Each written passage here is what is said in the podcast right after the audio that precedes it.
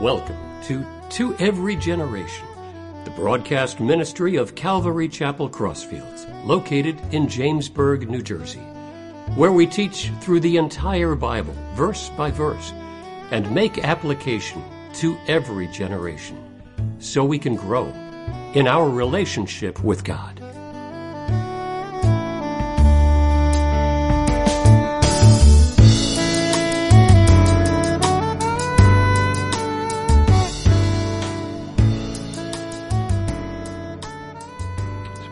Going to be in Luke chapter 18, starting with verse 31. And the last time the message was titled, Is It, It in capital letters, Worth Eternity? Sadly, humans allow so many things to get in the way of a pursuit of God, getting to know God, understanding God, a relationship with God. So it, fill in the blank, right? Like in algebra, find the x. I used to like algebra, one of those strange people. Uh, but you can put anything in there. And there are things that are innocuous, they're harmless, they're even good. But if we put them in front of God, then they become problematic, especially if it stops you from searching for the things of God. So um, I made a statement, somebody asked me to repeat it, so I will repeat it. And it goes like this Do your possessions and pursuits possess you, or do you possess your possessions and pursuits? And there's a huge difference between the two of them. Uh, today, the message is titled, right, to truly understand or to truly see, better yet, and do we see Jesus for who he is? So when we look at the followers in the crowd, people follow Jesus for various reasons. Uh, however, it's a crowd. So some people just came and maybe rolled out of bed and said, I hurt my knee this morning. I hear that Jesus heals people, so I'm going to go and get my knee healed, which he would be more than happy to do. Some went for a free meal. But some, as we'll see Bartimaeus, actually cried out to Jesus because, check this out, even a blind man could see that Jesus was Lord without his sight. We're going to cover that and we're going to look at that in four parts. So, jumping in, verse 31, it says, Then he took the twelve aside and said to them, So, you know, I, I like details, I like the dynamics of what's going on. There's the crowd. He would sometimes do a public teaching, he would sometimes take his 12 aside and tell them a little bit more or those that truly were interested in learning more things. So he took them aside and said to them, Behold, we are going up to Jerusalem. Yay, Jesus is going to Jerusalem and he's going to conquer the Romans. And that's what a lot of people were thinking. And all things, of course, that's not in the scripture, I added that. And all things that are written by the prophets concerning the Son of Man will be accomplished. Sounds good so far. For he, speaking of himself, will be delivered to the Gentiles, and, they, and he will be mocked and insulted and spit upon. They will scourge him and kill him, and the third day he will rise again. But they understood none of these things. This saying was hidden from them, and they did not know the things which were spoken. So one out of four is hard to swallow. Irony. A few verses, and again, you have to take these books in totality. Chapter delineations came centuries later. So this is one contiguous, continuous thought. Okay? Wasn't that long ago that Peter, and we see James and John do this too, and some of the other disciples, basically ask, Well, we're following you. What do we get out of it? You know, what's in it for us? They were humans. It took a while for them to understand what Jesus was trying to do. The answer is, hey, great things, especially in eternity and here. But Jesus says, now I'm going to go to the cross and horrible things are going to happen. So, how do you reconcile both? Well, the truth is that sometimes we experience hard things following God. Remember, Jesus said, Follow me and take up your cross. And they didn't fully understand that. And Christians today, a lot of Christians today don't fully understand that. Sometimes the attitude in American Christianity is I want everything I can get in the world, and I want everything I can get from God.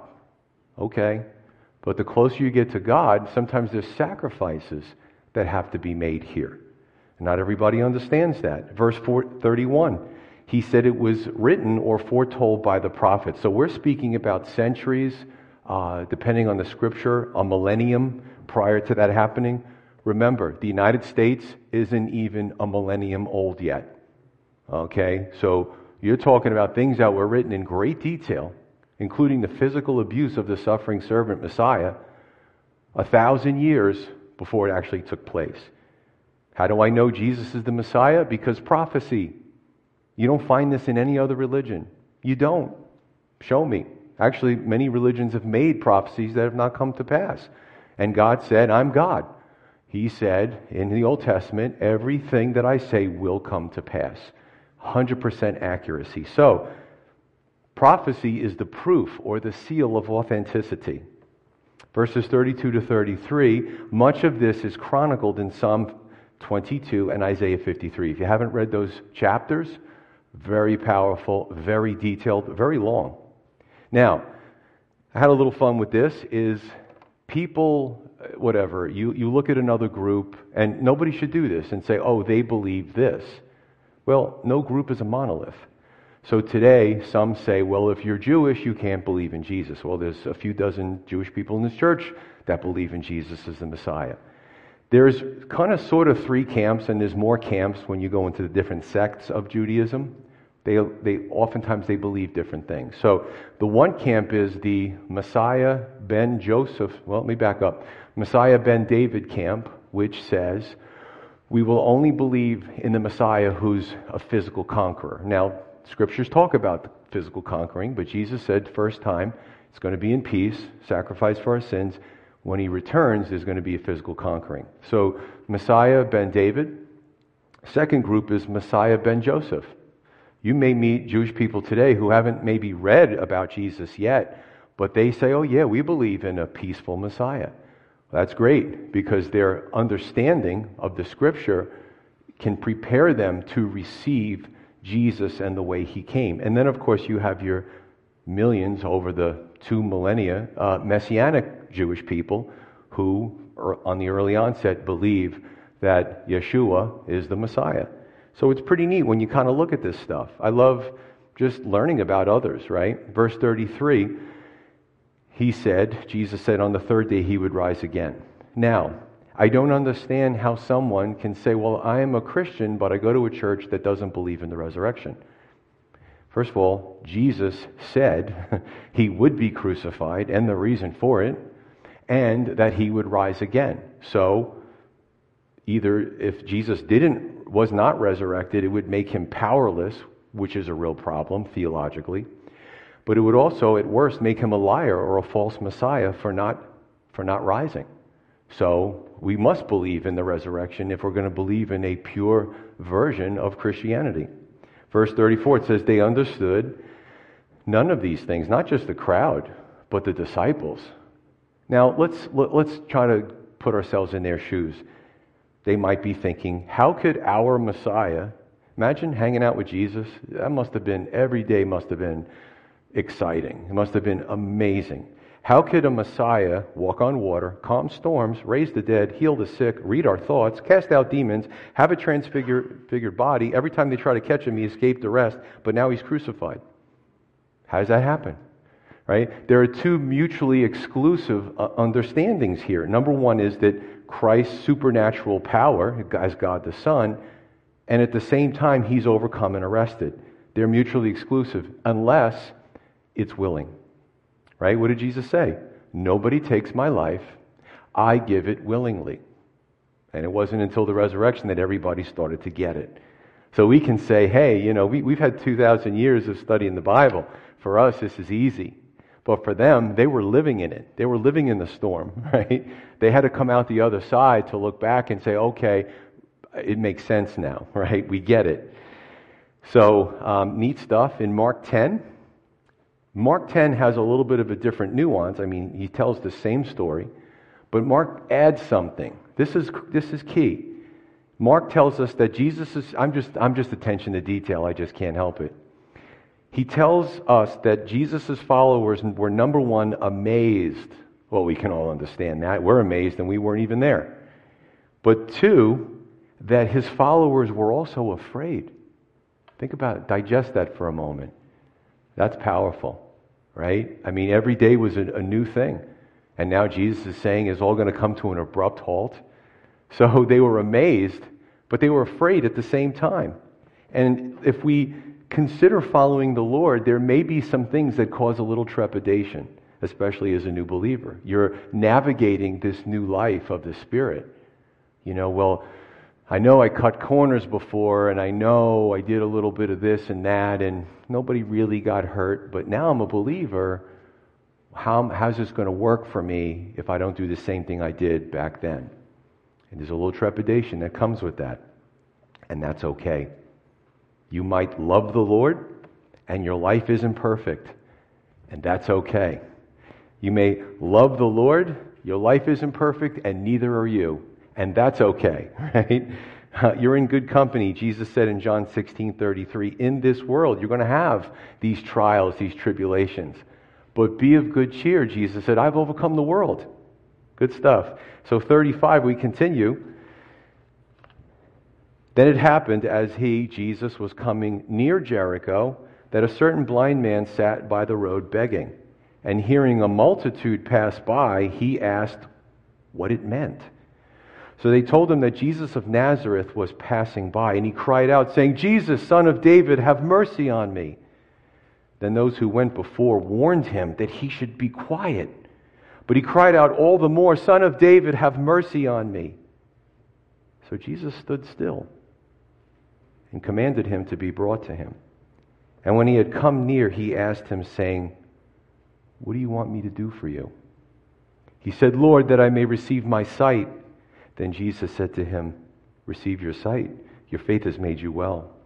And immediately he received his sight and followed him, glorifying God. And all the people, when they saw it, gave praise to God. Two out of four is the healing of the blind. So let's cover I don't do this often, but I do it enough because we live in a culture of competing philosophies. The Bible talked about that 2,000 years ago. All the philosophies that come and go, and you know, a new philosophy comes in 2023. Ooh, yeah, this is new and exciting. Yeah, we're gonna, we're, no one's gonna believe in Christianity anymore because this is the new philosophy. But this has been going on for thousands of years, folks. So I'm going to help you with a little bit of apologetics right? And some Christians come to me, they're timid. Maybe they're social strata, maybe they're peers. Maybe they intimidate them. Oh, you still believe in the Bible? Let's talk about this for a minute. This is going to be fun. In Luke and Mark's gospel, Jesus comes to Jericho. In Matthew 20, Jesus is leaving Jericho. I love painting myself into a corner. Discrepancy? No. Did you know there were two Jerichos? There was ancient Jericho, which by the first century was largely uninhabited. Then Herod the Great built the new Jericho. So it's perspective. If you're a um, sentimental type of person, you're going to speak about the old Jericho. If you're saying, well, everybody knows that this is the Jericho, you may speak about the new Jericho so nobody gets lost. Now, I know I have a lot of people from New York around here. This isn't the Jericho Turnpike in New York, okay? This is, this is Jericho, which is uh, northeast of Jerusalem. Right? And you would literally, Jesus would, if he was descending southwest, he would go through one Jericho. And did you know that they were within a mile of each other? You could see the other Jericho from where you were standing. So he would be leaving the Jericho and entering another Jericho. And the gospel writers wrote it based on their perspective. Now, Mark and Luke only speak of Bartimaeus. Matthew tells us of another blind man. There were two of them. Only Mark tells us that the main blind man's name is Bartimaeus. Is there a discrepancy? No. I want to go through this with you.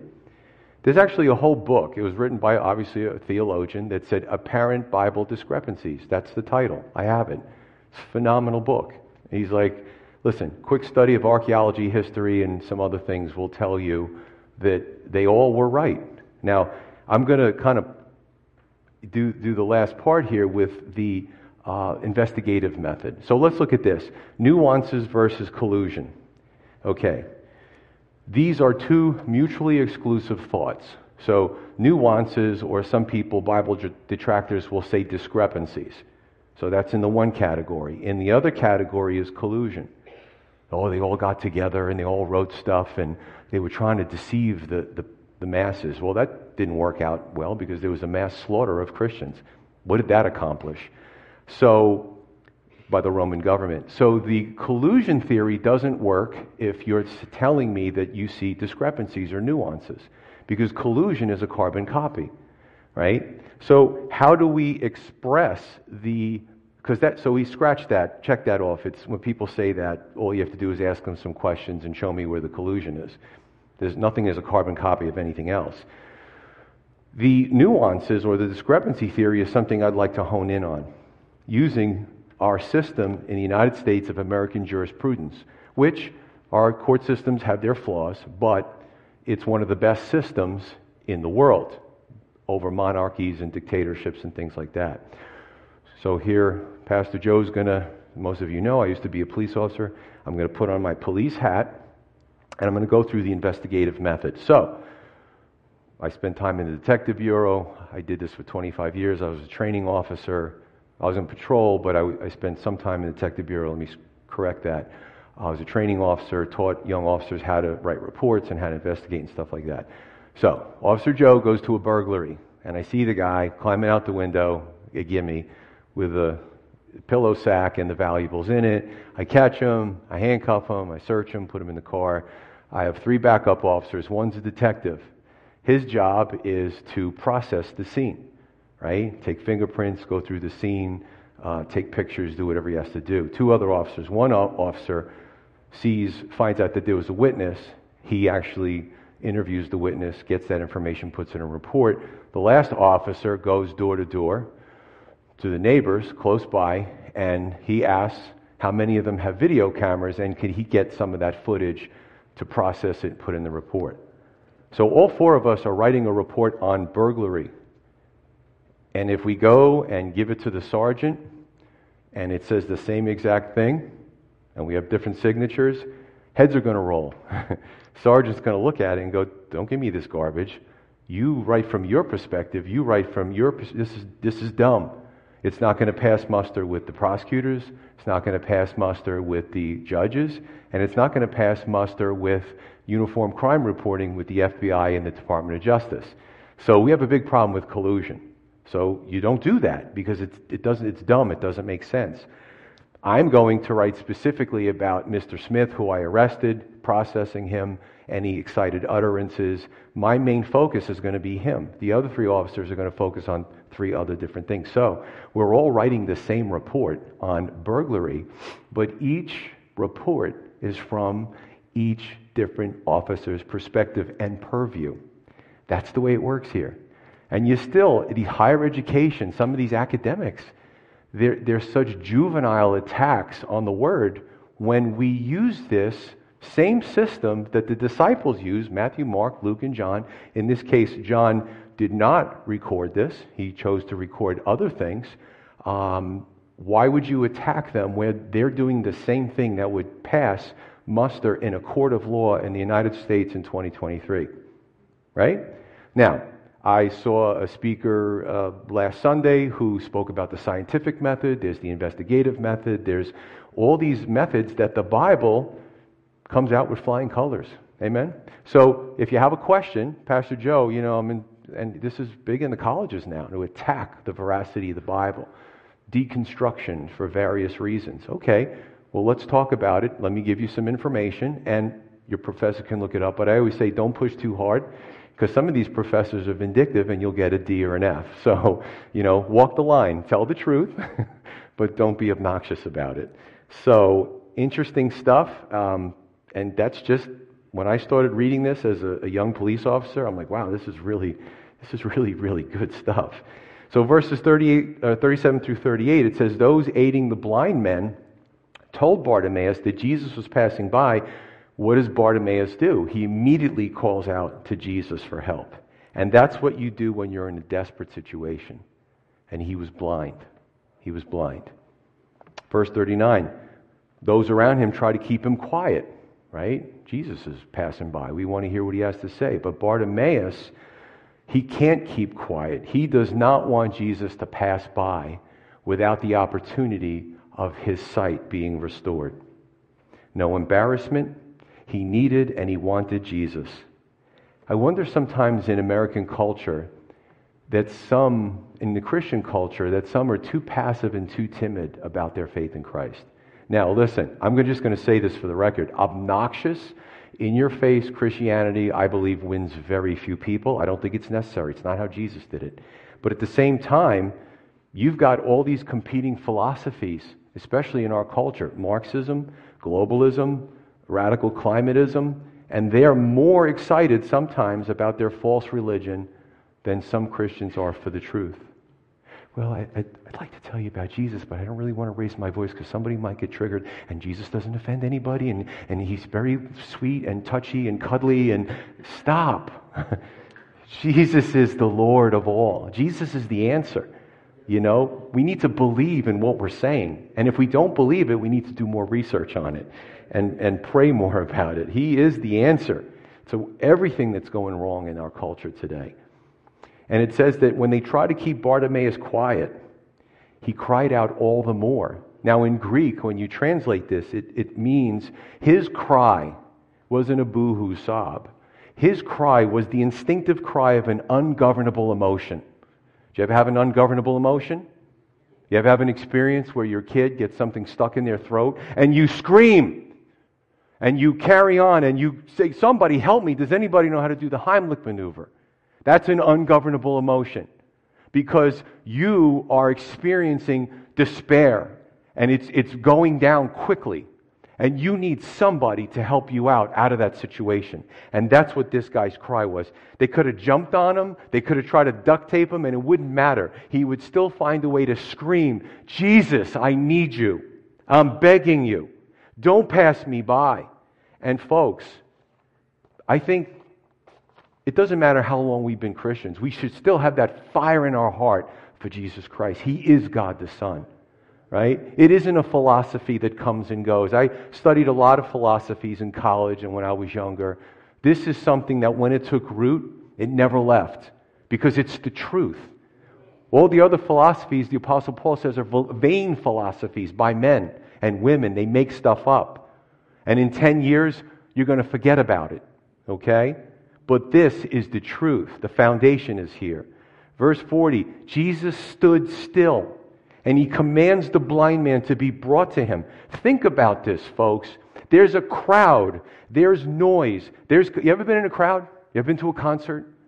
Right? A lot of noise and people are talking and the performers are performing.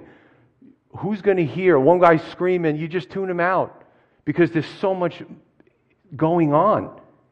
There's a commotion. The blind man isn't close, but Jesus stopped for that one seemingly insignificant person. And when you study the scripture and you study the surroundings and you study the setting, it becomes all the more powerful. You know, back then, and it's sad because there's superstitions today too, and there's religious superstitions. Back then, there were two things that people believed. Number one, if you were rich and healthy, sounds like the prosperity gospel, God blessed you. That may not be the case. The rich young ruler walked away from Jesus because all of his stuff were keeping him from, from salvation, from eternity. The other thought is it's even worse. It's a double damnation is that if you were poor and disabled, God was punishing you or God forgot you. Let me make this clear. That is not true. Not true. But Jesus stops everything for Bartimaeus and the other blind man that's with him. You ever do a study on how many people are on the planet? 7.8, 7.9 billion people on planet Earth. That's an unfathomable, fathomable, fathomable, easy for me to say, number. However, God hears every individual prayer. He hears every quiet whimper. He sees every tear that falls down our face. He sees every step that we take will take or have ever taken in our lives. I get a kick out of my iPhone when I'm busy. I see how many steps. Oh, I did 13,000 steps today. That phone has nothing on what God has recorded since I've been an infant, right? So you, you have to take that and you have to hide that in your heart. To pursue God, don't stop. Call out to him. Bartimaeus did, and they couldn't shut the man up.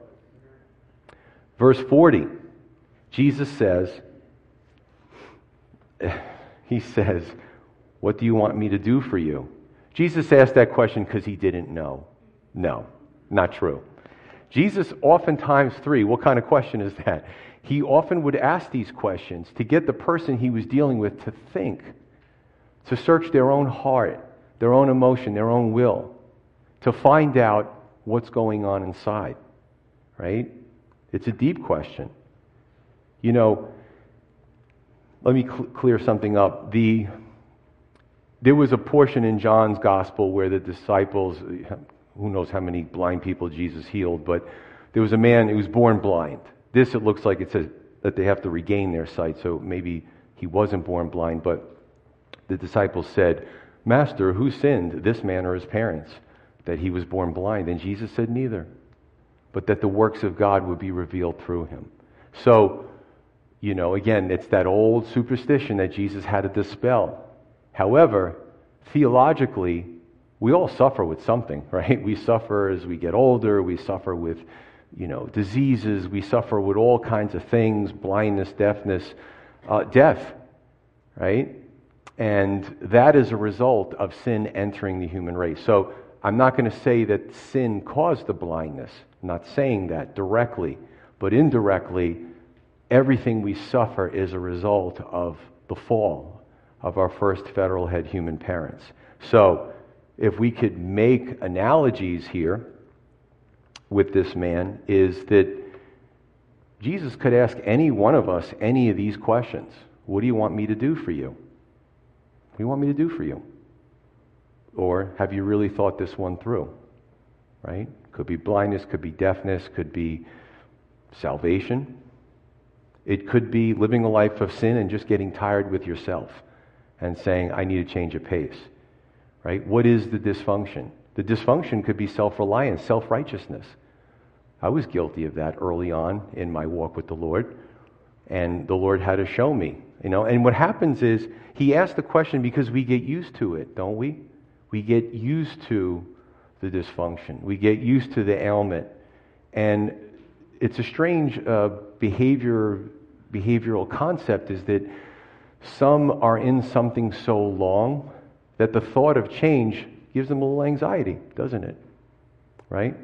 Me coming to Christ, I knew for months when the pastor was preaching and the altar call came up, I would start to start to get uncomfortable deep down inside. I was so used to my dysfunction and my sin that I knew I should go up there and receive, receive Christ, but I still fought with it. Some of you are smiling because you've been through the same thing. Jesus says, What do you want me to do for you? That's a question we all need to answer. And why? Bartimaeus called Jesus Lord. Uncommon never met Jesus before, probably never had a discussion with him. He calls him Lord, which was an uncommon way to address another. This man intuitively, spiritually knew Jesus was greater than a man, and he was blind. We're going to explore this ocular sight versus spiritual sight. This man, this blind man, had more understanding than the majority of the crowd that could see. There are people today who are so overeducated.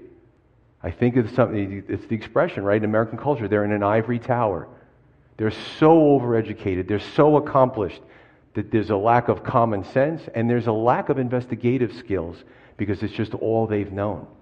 And that also, right, puts the person at a disadvantage because they're spiritually blind if they don't believe Jesus is who he says he is. Remember the rich young ruler, right? Back, he walked away dejected because Jesus told him that his uh, possessions were an idol and he had to get rid of them. Not for everybody, but for him specifically and some others. The rich young ruler had sight, he had riches, he had authority, he had youth, he had everything that you could want back then and today. But he had nothing eternally. This Bartimaeus was blind, poor, helpless, but now had Jesus, so he had everything. You put the rich young ruler here and blind Bartimaeus here, and you say to the crowds, Who do you want to be like? I'm going to point to this guy, rich young ruler. God sees something special about Bartimaeus. This is powerful stuff. Even the religious leaders, Jesus called them blind guides, guides that were blind spiritually. They couldn't see, they had become so corrupted over time. 2 Corinthians 4 4, the Apostle Paul tells us that Satan, the God of this age, has blinded many from seeing spiritually the gospel. And I'm afraid that's where we are in American culture. So many blind people, but so smart, so smart, so many degrees, but they don't have spiritual sight. Point of interest if you've read, and this is a, a, true statement, is that if somebody is blind or deaf, and this is true, it's how the brain works, it's part of the neuroplasticity model. You lose your eyesight, your hearing, your sense of touch, your sense of, um, you know, different senses become more heightened to help you navigate this life. You lose a sense, right? You lose your hearing. Your eyes are trained now to read lips because you need somebody to communicate with you. So when somebody loses one of those senses, the other ones seem to, to work into hyperdrive to help them out. But let me just say this that sometimes blind people, back then and today, can have greater insight to character than those who can see. Think about American culture. Bartimaeus, if he was here today, what would he not be blinded by? He wouldn't be blinded by celebrityism in American culture. What's celebrityism? What are cameras? What are lights? What is jewelry? He wouldn't be blinded by prejudice, people that are different than, than him. He wouldn't be blinded by fashion and beauty or perceived beauty, right? It's in the eye of the beholder, and other distractions that can get in the way. I'm going to tell you a sad, uh, I don't think it happens that much, but I have read select stories about this. So we're talking about blind, right? And then getting sight. We're talking about spiritual blindness. There have been true accounts of one or two spouses that have been blind. Now, the eye is a very complex organ. You know, you have so many things in that organ that all work at the same time. Sometimes modern science can develop a cure so a person can see. Married couples, it's not common, but it's tragic where one of the couples, one of the spouses regains their sight. Maybe they wake up in the opera, in the recovery room, and they can, they look at a person, don't know who that person is, is because they've never seen them. But when the person opens their mouth, they realize, oh, that's my spouse, because they're used to this, right? You know where I'm going with this. On rare occasions, a person has regained their sight, has seen their spouse, and left them because that spouse is no longer pleasing to their eyes. What a tragedy. That person is with you. They helped you get up the stairs. They helped you with your checkbook. They helped you get around in the world, buying the groceries, getting you to social events, and you leave them because now that you got your sight back, you're being deceived. Amen? This is powerful stuff here. The metaphors and the, the parallels here. Um, you know, I, I, shared, we, we were talking the 9, 10, and 11 year olds. I, I love that classroom. Um, the last Sunday of every month, I go down there and I teach them. And I forget why we were on the topic, but this particular verse, Isaiah 53 2, it said that before Jesus came, right? Many years before, it said Jesus would have no form or comeliness, and when we see him, there's no beauty that we desire him. Wait a minute, all those pictures of Jesus in my grandmother's home, he was gorgeous with flowing hair and blue eyes. Jesus, I got news for you, he wasn't a GQ model. People wouldn't have taken much notice to his appearance. It says it right here in Scripture. The kids struggled with that a little bit. I said he wasn't gorgeous. I, and I, but they all came to the right conclusion. What was the point of him coming? Why was his appearance, his, his appearance not as important?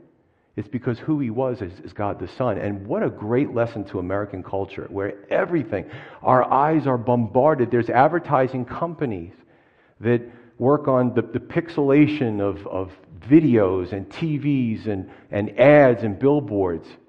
I don't know how people don't crash when they're on these major highways. It's just built, and they, they scroll like you're supposed to be driving, and oh, look, the next frame, bam! You know what I'm saying? Oh, officer, I was looking at the, yeah, okay. Give me your license, registration, insurance. So, but this is, this is American culture. We're bombarded with our senses, our eyes, our ears, our sense of touch, right? Taste, even. What they can do with foods today.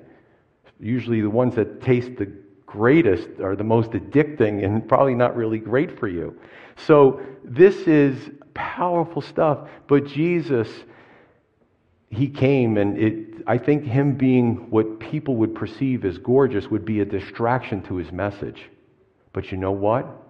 Bartimaeus wasn't distracted by his message. Some in the crowd were. Verse 42 through 43, last two verses. And it says, And Jesus said to him, Receive your sight your faith has made you well. And immediately he received his sight and followed him, glorifying God. And all the people, when they saw it, gave praise to God. Four out of four spiritual sight and salvation. Now remember, his faith wasn't in faith. We hear a teaching like that today. You, you can increase your faith as if you're creating your own faith.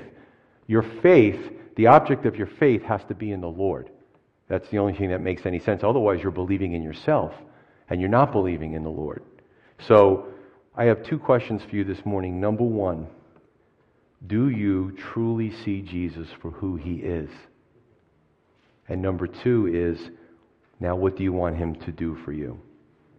After this miracle, and this has happened before, right? The ten lepers, nine took off, went back to their lives. Only one came back to thank Jesus and um, probably looking to follow him. He says, Weren't there ten of you? What happened to the other nine?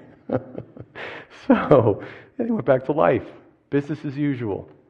But Jesus heals them, and they follow him, and they glorify God, which was greater than having their sight healed. Every once in a while, I look up tradition, church tradition, which I don't put it on par with sacred scripture. But church tradition, in this instance, it's been recorded that Bartimaeus uh, followed Jesus to the to, you know, and he was instrumental in starting the early church. The appreciation he had, you know what I'm saying? You know, sometimes uh, we can be guilty of praying for something and God grants it. Then we go back to our lives. You know what I'm saying? It's like, where's the appreciation? We need to stay close to Christ. If you say, I want Jesus to heal me or I want Jesus to save my marriage, those are good things, but they should lead to following Christ permanently. Right? Bartimaeus trusted in Jesus. Think about this prior to the healing. Son of David, have mercy on me. Lord. Jesus didn't touch him yet. Jesus didn't speak to him yet. Jesus didn't do anything. But Bartimaeus knew intuitively, spiritually, who Jesus was. What a lesson for the crowd. How many formerly disabled people, spiritually, physically, emotionally, were literal followers of Jesus? Hundreds, thousands, we don't know. But I will tell you this I am one of those spiritually blinded people that when I received my spiritual sight, I've never left his side. Where am I going to go? That's what Peter said. Even when Jesus in John 6 said some hard things, some of Jesus' followers left. This actually says many. They didn't like the words. Oh, this is, this is a tough saying. Jesus turns to the disciples, Are you going to leave too? Peter says, Lord, where are we going to go? You have the words to eternal life. Where are we going to go? How do you know the truth and taste of the good fruit of Jesus Christ and then walk away for something else? How does that happen? To me, I find it very interesting when uh, some, I, sometimes it's almost a Hollywood sort of culture with some of these famous uh, Christian, some preachers, some authors, some, and I've named names, it's been in the news, uh, you know, music people, and they say, oh, I have an announcement. I'm not following Jesus anymore. So, me as the investigator, I'm like, I, I got to do some research. What's going on in this person's life? What happened a few months ago? And I usually can come up with some, I can deduce some sort of conclusion that it's not, if you're truly following the Lord, what can shake you from that belief? Tribulation, Jesus told us we would have those things. So I would just say that if you're still resistant, how long will you let your spiritual blindness keep you from eternity? John 3:16 says for God so loved the world that he gave his only begotten son that whosoever would believe in him would not perish but have eternal life. I'll leave you with one last scripture in Mark 10. The understanding is that John Mark with the help of Peter, young man, wrote this and, and I love his perspective.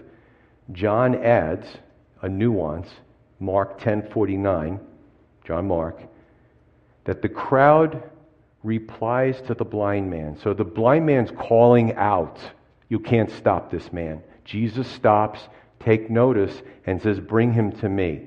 So it says the crowd replies to the blind man, probably with a smile. They said, Be of good cheer, rise. He calls you. Wow. Rise. The Lord has taken notice of you, right?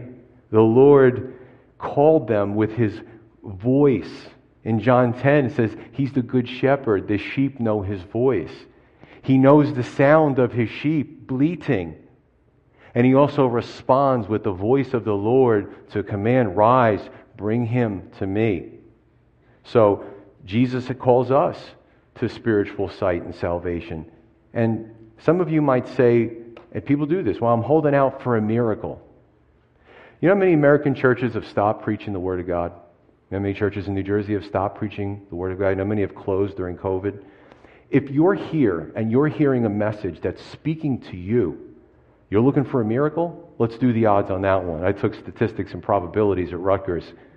you got a better chance of getting struck by lightning. So I'm just saying, you're here, you're seeking, you're interested. Right? We're going to look at uh, Zacchaeus next Sunday. He had an, a curiosity, get saved at the end. And here it is I didn't write this. I don't make this. I'm just following, uh, I'm just following Sunday to Sunday. Where are we next? If this is speaking to your situation, it is a miracle. You don't have to hear Jesus' audible voice. He's calling you through the Word of God. Right? Romans 10 17. It tells us that. So I would just say, be like Bartimaeus. You see all these memes. Be like this person. Be like Bartimaeus. He called out to the Lord. The Lord knew his name. He heard the bleating of his sheep. He knew he would be one of his. He calls back, Rise, come to me. And Bartimaeus could have sat there. But he got up and he went to Jesus. Not only was he healed, but he was saved that day. Amen.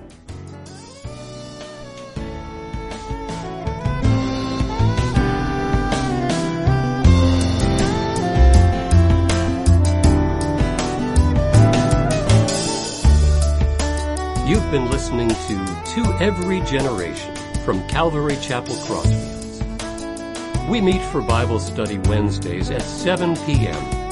and Sunday service begins at 10:30 a.m. On Sundays we have children's church for all ages, in addition to infant and nursery care. You can find out more about the ministry here at Calvary Chapel Crossfields by going to www.cccrossfields.org, where you can also watch or listen to previous messages. If you have any questions or have a prayer request, please email us at contact at cccrossfields.org. Thanks for listening, and may God bless.